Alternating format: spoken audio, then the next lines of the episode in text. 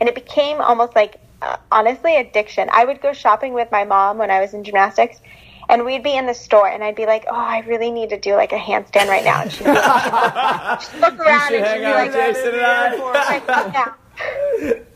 she would like be able to like clear the the the place and be like, "Okay, no one's here. Go ahead."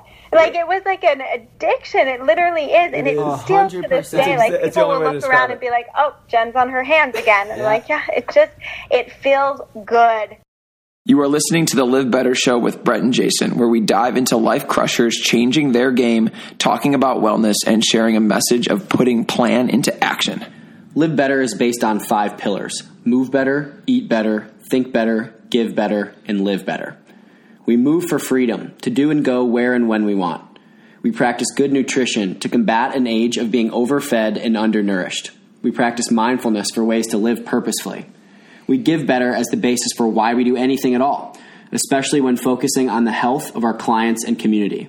And at the intersection of it all, we live better. Health and wellness is the sustainable fuel to do whatever it is in life you want to do better. Our guests share their story, their mission, and the pursuit of having the best day ever every single day. Hey! Turn up, bitch! Today's sponsor of the Live Better show is Hyperice. At Hyperice, their mission is to provide athletes with a set of tools that improve performance by accelerating recovery time, preventing injury, and enhancing the body's ability to move more efficiently. All Hyperice products are developed and tested to meet the standards of the world's best athletes. Vibrating foam rollers and balls, the best ever. We simply cannot get enough of the Hypersphere and Vypers. We use them before and after every training session we complete, whether that's for running or rock climbing. We are also lucky enough to provide you with the best discount code ever.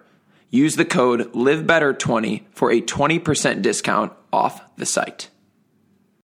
Brett and Jason here with the Live Better Show. Super excited to have Dr. Jen on the podcast today. Dr. Jen, how you doing?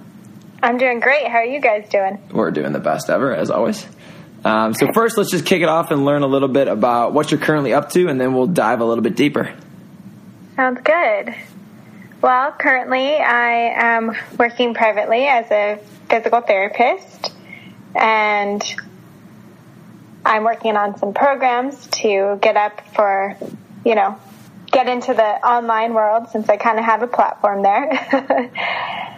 and just loving continuing to learn and work on people.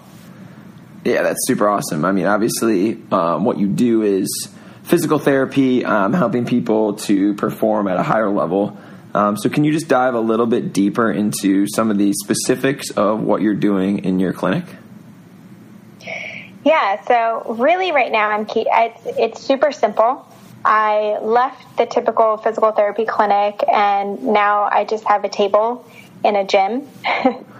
um, my main focus is really evaluating people from head to toe. I don't care where they say their injury is. I mean, I do, but like every evaluation is going to be pretty consistent. I'm going to look at the body as a whole um, and see where things could have been causing issues up to the shoulder? Was it coming from the foot? You know, so I'm looking at the body as a whole. I'm looking at movement.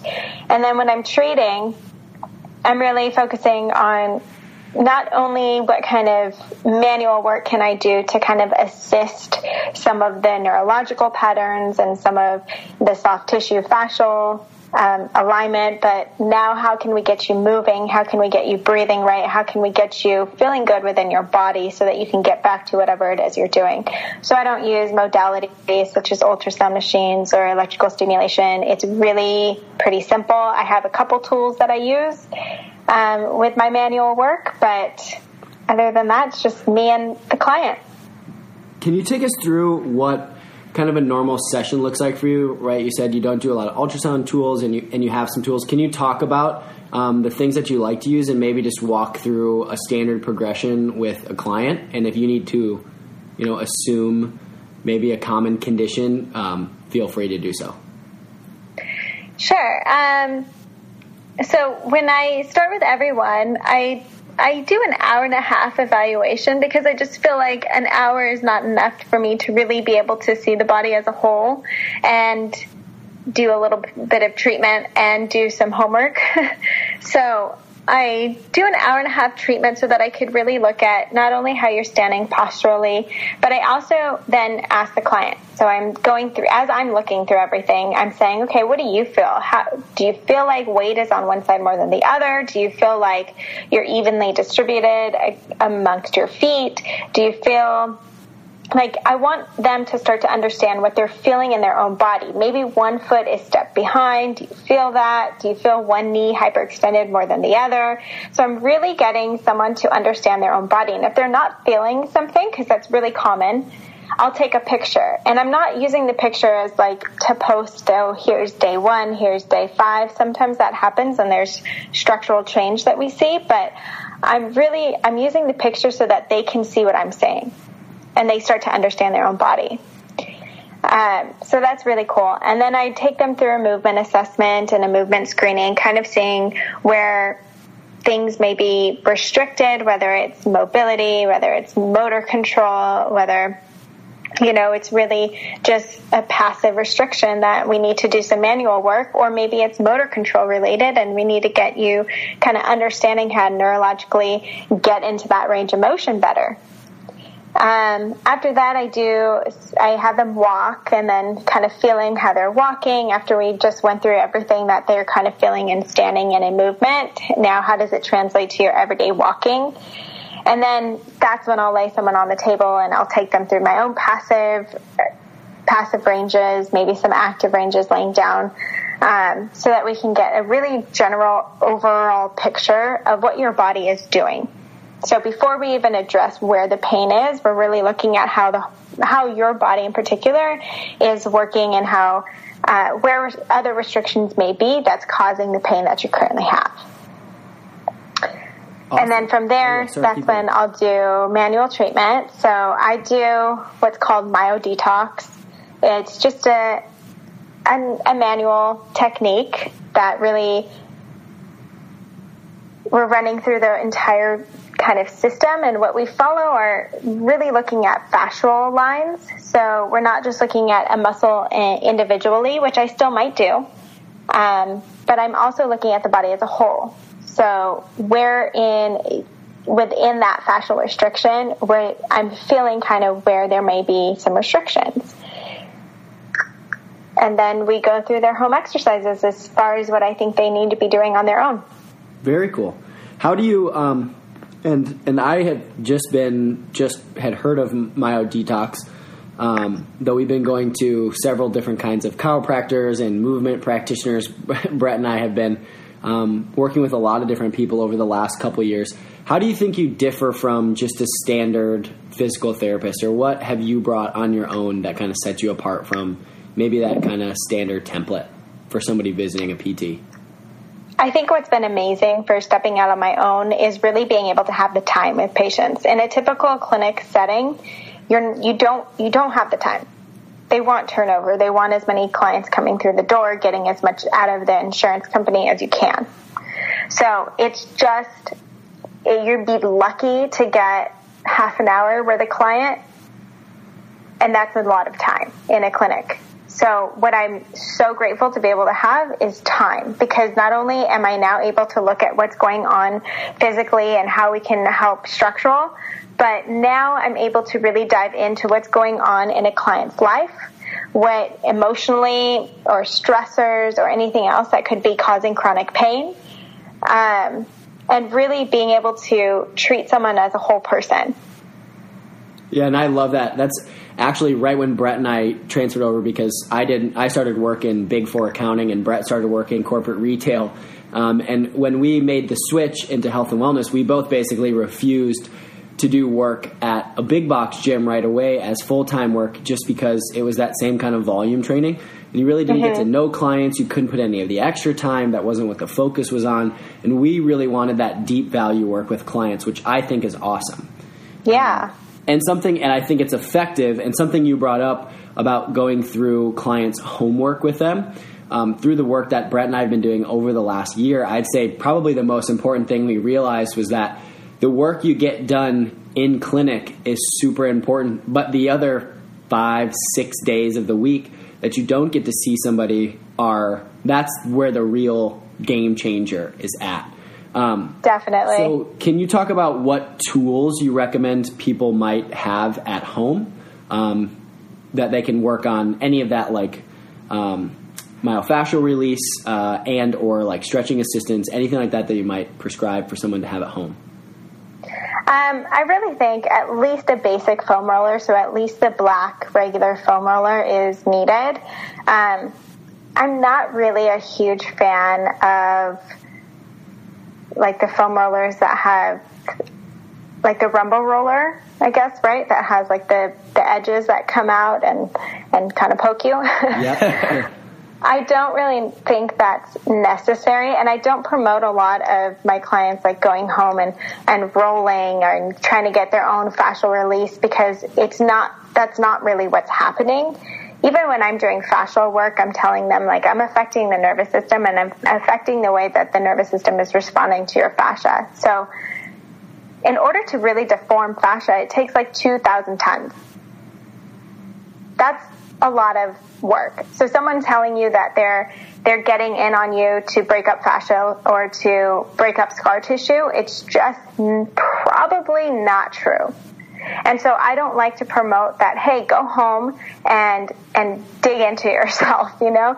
I don't really I think a basic foam roller is all you need. Anything that kind of will you can roll and it feels good and it kind of changes your neurological respond response to like that tight tissue if that helps great if it's making you stress out and putting your body in more stress that's when it's bad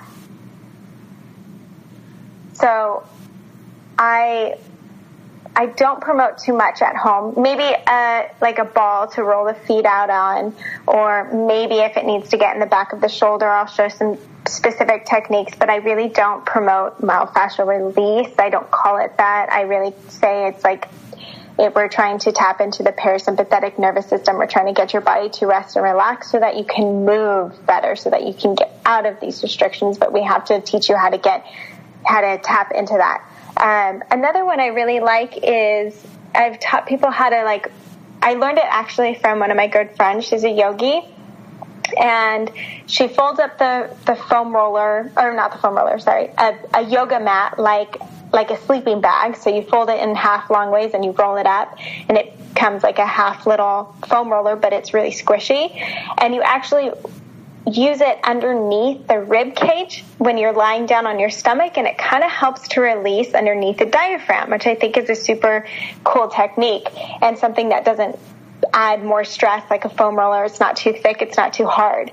So I thought that was a really cool thing that might be a tool that I'll tell people to use at home. And then other than that, it's really just using your own body. Maybe I'll have some TheraBands and a little bit of dumbbell work if you can get into a gym. Yeah, that, that is super interesting. I think that's one of the. There's so much going on these days about different mobility techniques, different ways to focus on your movement patterns that people are getting caught up in the fancy stuff. And at the end of the day, mm-hmm. it's the mm-hmm. things that work that you see value, you actually see results, which is something that's interesting that, that you get to see is actually getting to see someone progress through a plan. Um, yeah. If you were to look at just say an average individual, someone that is um, working nine to five, that works out a few days a week. Um, what would be just something that they can do maybe um, and this is something jason and i like to do with our clients too is just give them maybe a five to ten minute morning and or evening routine um, just so that everybody can feel a little bit better um, mm-hmm. what would be what would be a few exercises or a few movement patterns or a few releases you would prescribe to just the average individual um, one of my favorites to kind of get people moving in the morning is uh, just so when you're still lying in bed, rolling over onto one of your sides, holding your top knee down so that your lumbar spine kind of gets locked out and doesn't move, and then just reaching your arm over and breathing out as you reach and open that chest. So what that does, it kind of helps to immediately start to open the chest. It creates a twist through the spine, so you're getting some thoracic rotation, and it really it's just like a feel good thing to do in the morning, right right before you're going to get up. You kind of opening up that chest, you're opening up your back, and you're getting things to move before you even get out of bed. So I love that one as um, that's usually one of my go-tos when I'm telling people. Sometimes some like quick hamstring releases, like just actively moving the leg up and down and maybe a little bit of a piriformis stretch before you get out of bed is like a really some good ones to do that I recommend. And I recommend this to almost every single one of my clients is breathing before you go to sleep. So stacking your legs up on some pillows, putting one hand over your belly, one hand over your chest, and trying to to feel the belly and the low rib cage in some really slow diaphragmatic breathing. So getting your body to truly tap into that parasympathetic system, especially right after you've had like a long, crazy day. You want to shut down, you want to go to bed, and you want to teach yourself how to breathe again. Because I think one of the main things is that people forget how to breathe. I mean, you can mobilize all you want, you can try to, you know, dig into yourself as much as you want, but if you don't know how to breathe, you're missing a huge system. So that's one of my go-tos. And then another one that I like is just laying on the foam roller. So maybe at night or throughout the day, laying on the foam roller along your spine long ways, and then just letting your arms kind of fall out in a football pose so that you're stretching the pecs and just breathing there. That's like a fabulous one, especially we live in a world where we're on our phones, we're on our computers, you know, everything is forward and round. So being able to just like open and relax into an open position, let gravity do its thing, I think is a great one. Yeah, those ones are awesome. Those are the exact same ones that we recommend. I, and I and it's interesting that um, you mentioned the breathing before sleep because I think creating a, a pre sleep routine and kind of winding down your day before you go to sleep is so important. People just jump yeah. in bed and because the bed's so comfortable and you're so tired that you fall asleep. When mm-hmm. in reality, if you do something to make your sleep better, even if it's just three minutes of deep breathing, what you notice is by the end of the three minutes, you're already asleep, and it's just a way yeah. better pattern. Um, yeah. Do you have any other recommendations regarding sleep? There's a lot of um, questions out there about sleeping position, about pillows to use. Should you put one between mm-hmm. your knees? Should you sleep on your side? Do you sleep on your back? Do you roll a pillow under your back? Like, do you do you recommend anything? Um, just general sleeping. I know that we spend a lot of time in bed sleeping. Mm-hmm. Um, there's a million different positions. You're going to rotate throughout them throughout the night. But is there any advice you give? Um, and not necessarily to somebody that has trouble sleeping, but just someone that wants to either sleep a little bit better or to work on their alignment while they're resting. Yeah, I think I always ask, well, what do you feel comfortable with? Yeah. What is like your go-to? Because I never want to tell like a stomach sleeper or side sleeper, okay, well now you have to lay on your back and and try to sleep. Like that's just not that's not happening, you know. so if someone already sleeps on their back, great. Then I say, okay, maybe you try stacking a couple pillows underneath your knees so that you decrease some strain onto your back and you're not like kind of resting into a lordotic position when you're sleeping. So that's one that I'll recommend if someone's sleeping on their back. Sometimes it's nice to have those pillows that naturally already have like the um, the round part for the neck. That could be a really good thing to kind of sleep with, um, especially if you're on your back. When you're on your side, it's actually it's I I would say a lot of people sleep with pillows too thick a lot of the times, and their neck is like up off to the side. so I would say the first thing is making sure that you find a pillow that your neck is like pretty much straight in alignment. And for some people that means like it's almost like the width of stacking two towels, two big towels on top of each other. They're folded and and that's all you need. It's not that much. Some people who have maybe greater shoulder mass, they might need a little bit more, but I would say a thinner than you think pillow is actually a little bit better as long as that your neck is in alignment. Again, if it's like too low, then you run into those other problems. When you're laying on your side, I would say try not to get your shoulder to be crunched underneath you. If you can kind of let your shoulder blade take you out and let your shoulder kind of out so that the shoulder blade is actually resting with the shoulder joint forward instead of compressing everything right on top. And then definitely have a body or a body pillow that you can kind of drape the other arm on top of so that you're not like, again, resting that arm and kind of jamming that shoulder in any funny way and having something for your legs. So a, either, again, a body pillow that goes um, and helps support the top leg, or at least a pillow between the legs so that the hips are kind of stacked and there's no funny business going on there sometimes it's nice to kind of stick some pillows right behind the back so that if you do happen to shift or turn a little bit, you have that support so you're still on your side. And then for stomach, it's really hard. I would try, I would still try to bias toward your side, but you could lay on, like laying on your stomach, have one pillow that kind of comes out and supports the arm that's sticking out. So one hand is like down by your side, the other hand is kind of up and rested on a pillow. So your chest is kind of lifted. It's almost like you're on your side, but you're still like a little bit toward your stomach. Just so that you can have that support in making sure that the head isn't too rotated. It also helps to kind of alleviate that. Yeah, if, that, if any of that made sense just from talking. So much sense. so much sense. And it's interesting because we've asked a, a, bunch of people about that, and it seems like the more and more people we're talking about it is almost just like creating this cocoon that you sleep in yeah. with pillows. Yeah, I know. like, you're like, in oh this gosh, nice position. So yeah, I just love, and I. It was so interesting because I'm a side sleeper, and the next question I'm going to get into is, is a little bit of a more personal question about an alignment um, thing I want to talk through, but I noticed that I, I, sleep on my side and I love it. I have the body pillow between the knees. I have my, my side or my fiance which over my underneath my arm. Um, but what I've go. noticed is that I put the pillow behind my back and just to kind of slightly rotate backwards onto that relieves so much pressure from my bottom shoulder and like you you've mentioned a few times opens up the chest on the top shoulder. So I'm not mm-hmm. kind of just in this like old lady hunched over position. I feel as though like I have good um, like shoulder posture while I'm sleeping on my side. And honestly, that was like maybe a month ago. I really did that, and I've noticed like a pretty dramatic increase just in how I feel when I wake up. So that is that's it works. I mean, I'm firsthand know that that works. Well, that's so great. Um, and so diving into kind of uh, me a little bit is one thing I'm really trying to work on is just posture. I, I preach it every single day in the classes I teach and the yoga that I teach and with my clients.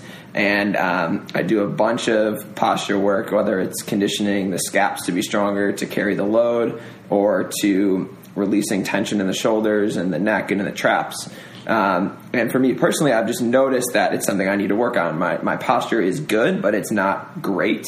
Um, mm-hmm. And I actually found a post that you made not too long ago on Instagram with this cool little way of like threading a band over a pull up bar and putting your hand behind your back and then putting that band kind of in your armpit and letting that kind of just create a little bit of a. Um, uh, a little bit of an opening in the chest and just leaning into that. Do you remember that post you did? Mm-hmm. Yeah. Mm-hmm. And so I love that. That was like one of the things I was like, this actually is sweet and it works. Do you have any recommendations for somebody? Um, maybe it's like how we just talked about that five or 10 minute routine in the morning. If it's geared towards posture, just any moves that I can steal and start doing? um, I think I mean, it starts from the pelvis. So anything that you're kind of doing, again, deep breathing is already getting like that core activation, that, that pelvic floor to be pushing and pulling against and that lower back to be moving. So I think breathing is automatically something that's going to help in the posture. Um, one that I really like, and then I think you have to go down to the feet. So are your feet like falling in and are they lifted up too much and kind of finding the balance? Sometimes I like to just play with pronation and supination as much as I can to kind of feel where the balance would be. Maybe someone is a little bit more flat footed, so you're working a little bit more toward that arch and lifting up into that posterior tib right on the inside of that foot. Um, so it, it's always, I mean, it's dependent, you know, yeah. person to person. And then, uh, making sure that you kind of have balance in the hips again. So are your, some, a lot of people like think their, their hamstrings are super tight, but if they can get to like 80 degrees of of lifting that leg straight up, it's really not that tight. So maybe your other side is tight. What I find a lot is that a lot of people have quad tightness. So really finding positions that you can stretch that quad, which I like a good old couch stretch, which is when you're in the half kneel and you kind of let the the back leg lift onto the couch and you're just kind of trying to posterior tilt and breathe into that. I love that one. Um, I would say really only focus on opening up the hip flexor a lot if you are in a seated position for long periods of time. I don't think that one needs to be hammered in quite as much as we might be hammering it in because not only is it you know, in a shortened position, but it's also weak. So maybe expanding it too much and with its weakness is now you're going to create more imbalance. So I like to be careful with a lot of uh, too much hip flexor opening. Um, a lot of good balance as well is that we we know how to externally rotate our legs. We definitely squat into external rotation a lot. We stretch into external rotation a lot with pigeon. But where's internal rotation? I feel like that's lost a lot of times within the hip.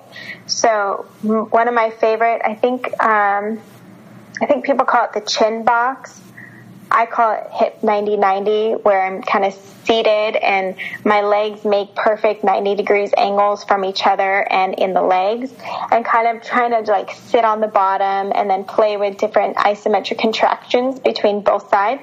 That kind of helps to open up those hips and gain a little bit more awareness into internal rotation. You definitely have to be careful with that one. I wouldn't recommend anyone like trying to sit on the bottom and like hammer in internal rotation on the back leg. Just kind of, again, relaxing breathing, allowing the body to do most of the work.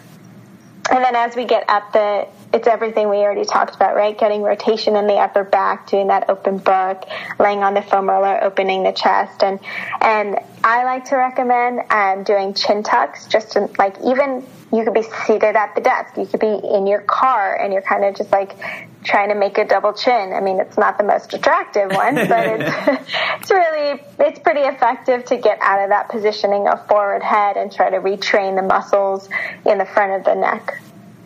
Yeah, all those are great. That I, I find in that 90-90 stretch, um, most people, you're right, totally geared towards the the external part of that stretch, especially going at the outside of the hip and glute, but don't do a lot of internal rotation. And every time I do that 90-90, it's way harder on the um, internally rotated hip than it is yeah. on the external for me, for sure.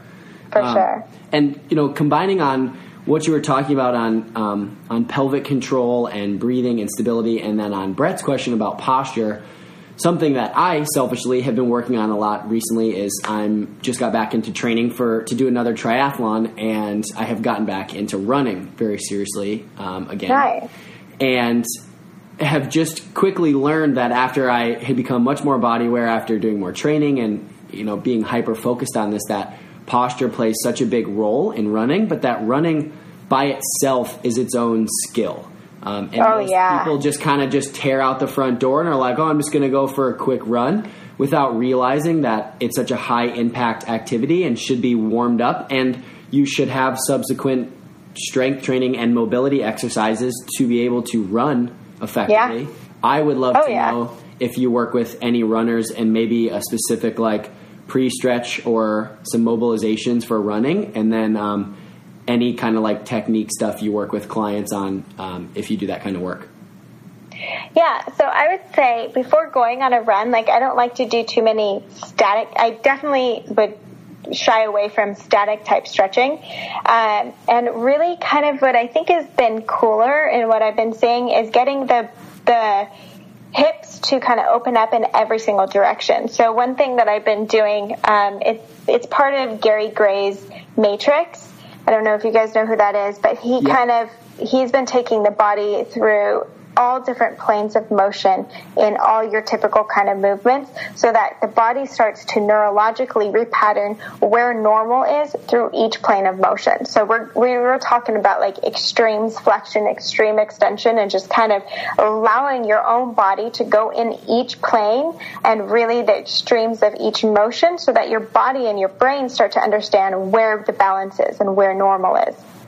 And so one of the things that I like to do is kind of just all body weight, but doing lunges in each plane of motion. So you're going forward and backward for sagittal, you're going side to side for frontal, and then you're rotating in and rotating out with your leg for internal rotation squat or lunges and external rotation lunges, which look really scary. and I got you know, I've gotten backlash for posting, you know, stuff like this, but as long as you have someone watching you when you're first doing it or you're doing it in front of a mirror and you're making sure as I rotate my knees and my toes still follow in alignment, it's just the rotations coming around my hips, you know, and then it's, same with the side, it's coming straight from the hips, and I'm only bending down as much as my hips can tolerate. But kind of actively opening everything up, I think, is a great way to kind of work into running because yes, although it falls in the sagittal plane of movement when you're running, you have internal rotation that's naturally going to happen in external rotation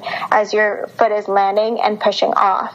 So being able to open up the hips in every plane is super important. Um, and then I don't mind if people kind of warm up a little bit more actively in terms of kind of finding a stretch forward and finding a stretch backward for their hamstring and their quad at the same time. I don't mind that as long as it's movement based and it's kind of getting the brain and the body already primed for this heavy load, this this extreme motion and this like um, repetitive nature of of just moving through the body. There's no staticness, right? When you're when you're running.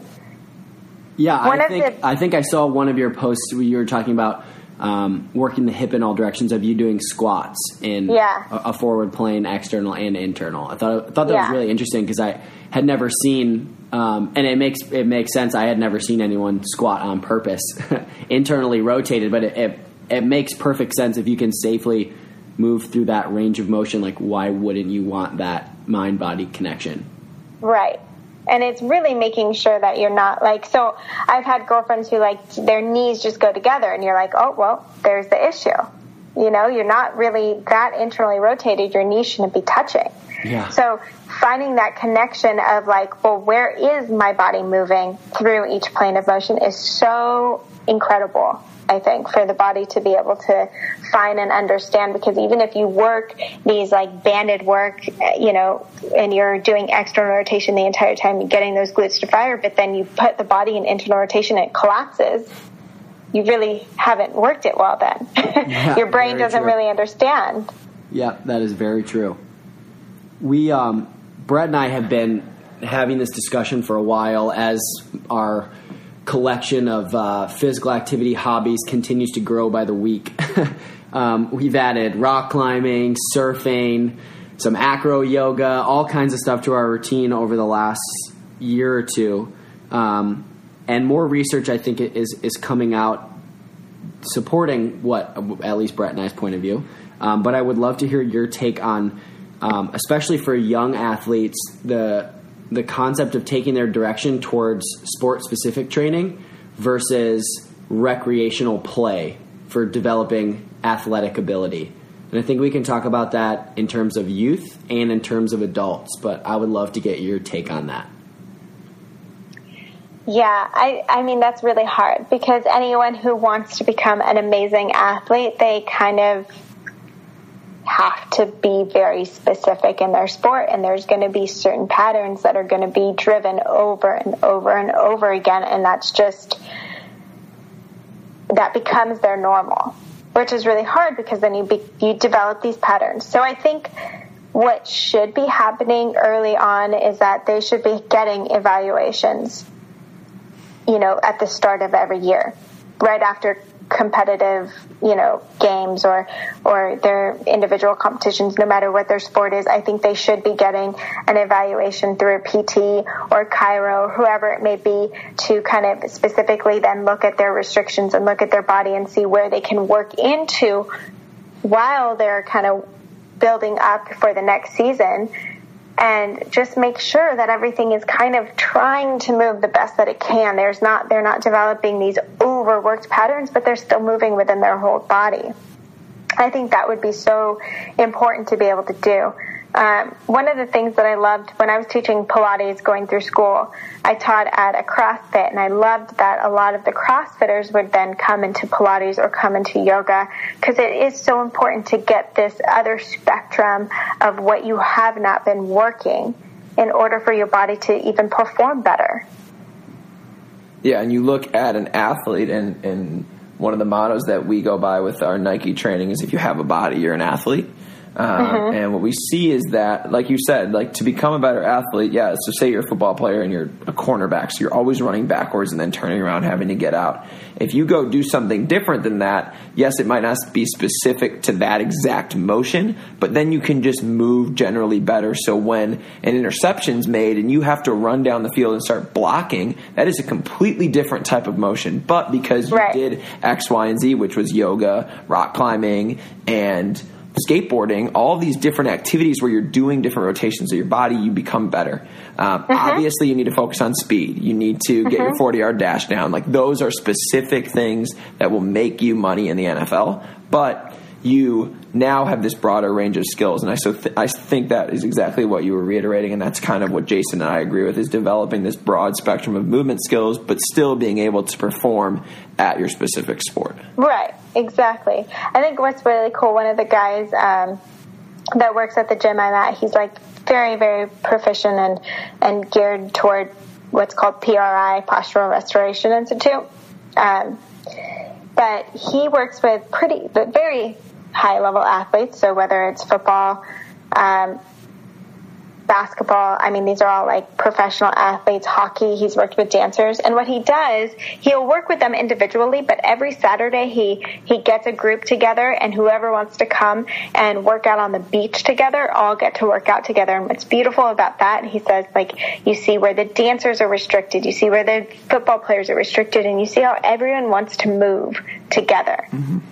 Yeah, and then And I think that's and then they can bounce cool knowledge off thing. each other too, so that they can Yeah. be learning from. Yeah, that that's great.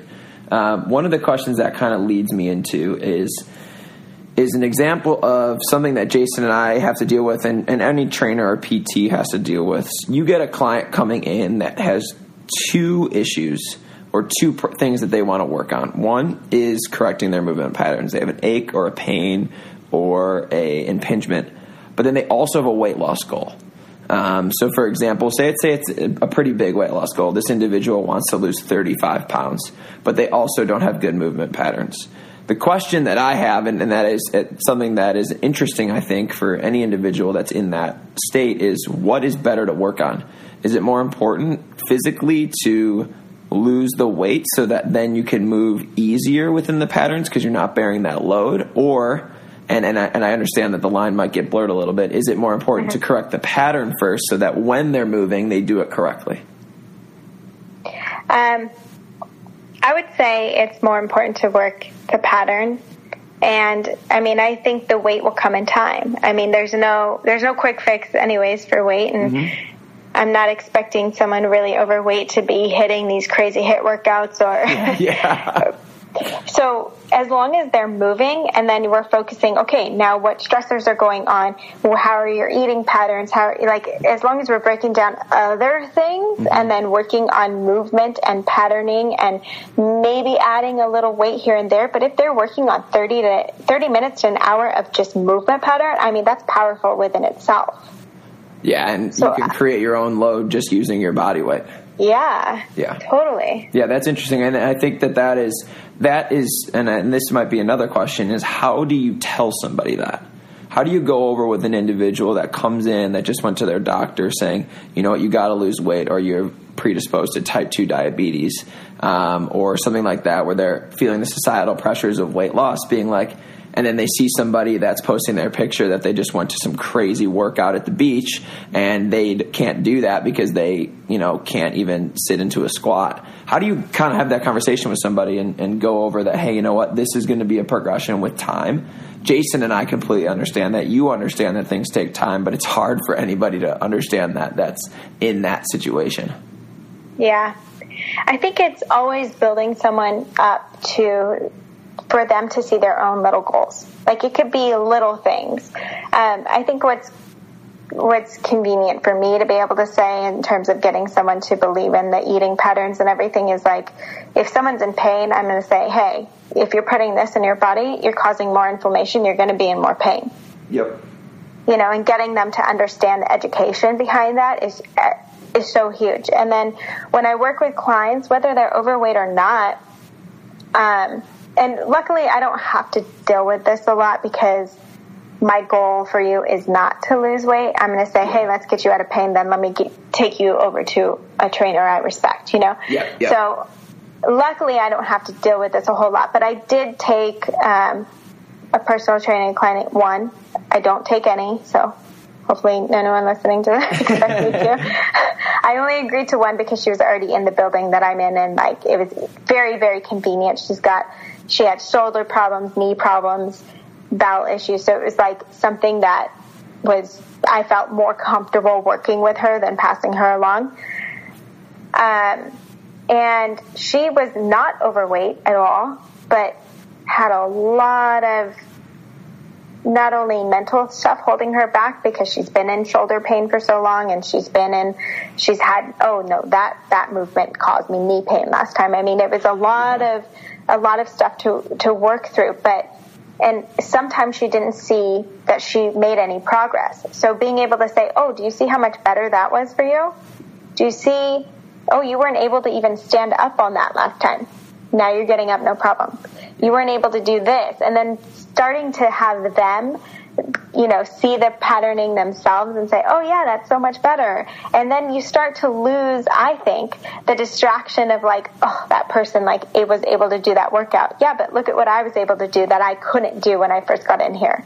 And just continuing to remind them of these little accomplishments these little things i think is so big. And that's what i do even in my you know, I'm not getting anyone to sweat in physical therapy that often, but when I even like little mobility things. So see, you couldn't do that before. Oh, look at how you're standing here. Feel your weight here. You know, it's like it's it's always these little things that I think is really important to help people realize and be able to start to see for themselves. Yeah, I think the little goals, the little landmarks along the way are are it. I mean that that's exactly how you understand it. One of the things that I felt that way was recently um, working just towards being able to do a handstand for me was hmm. super important. I saw everybody doing it. Jason could stick one, and I couldn't. I was pissed. so I set out a goal for myself, and I in, in last November I put.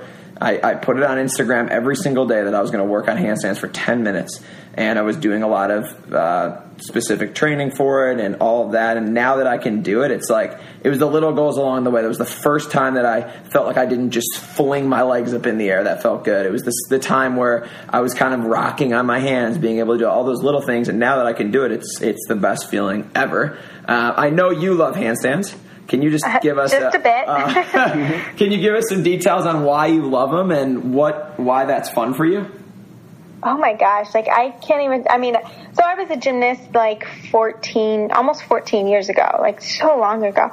And everyone thinks, oh, it just comes natural. And I'm like, I could point out so many friends who quit like five years ago and can't do, can't hold a handstand longer than a couple seconds. So it's not that it comes natural, it's that you continue to do it. Um, but I, I don't know, ever since I was in gymnastics, it was like, I was the one who was like winning the handstand competitions if we ever did like something fun like that. I was the one, like handstands just came next.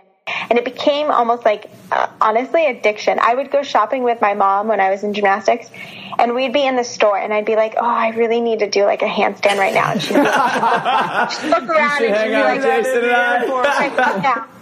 yeah. she would like be able to like clear the, the the place and be like, okay, no one's here. Go ahead. Like it was like an addiction. It literally is, and it, it still to this day. Like it's people will look around and be like, oh, Jen's on her hands again, and yeah. like, yeah, it just it feels good. it does. You get through TSA, you do a handstand. You get on the plane, we're going, we're going on a flight, and we're like going down. Jason and I, one of our biggest pet peeves is those moving walkways. We hate just, them. We just hate them. There's no point. Um, and so, speaking of movement, that is literally the ultimate definition of a lack of movement. So we're yeah. like, we got to do something funny with these. So Jason just sticks a handstand on it the whole way down, and I filmed it yeah. on Instagram story. It was great. But like, it's just like it, it's one of those things, and like you mentioned, I think finding that opportunity to play uh, yeah. and to express yourself in a way in which just isn't normal is something different. Is something that Jason and I, through movement, um, working with clients, working with friends and family, whoever it may be, have just found this idea of play. Um, and yeah. obviously, it feels good when you don't have any impingements. So once you've seen you for a couple months and all your issues go away, then it's just all about playing and moving around. And so that's something that we preach is like when you're working out in the gym and you're putting in these hours to look good and feel good, you should incorporate some type of play. Jason and I were just going out over his workout plan for the next few weeks, and he was like, "Well, yeah, of course I'm going to leave in two days to just do whatever feels good, whether that's rock climb or handstand or try to do backflips, whatever it is." Um, oh yeah. How do you, how how much importance do you uh, put into just playing and just having fun with movement? Oh man, all the time. I really like people ask me all the time you know, what's what's your regimen? What do you do? How many times do you do this? How often? I'm like, I don't know, whatever my body tells me.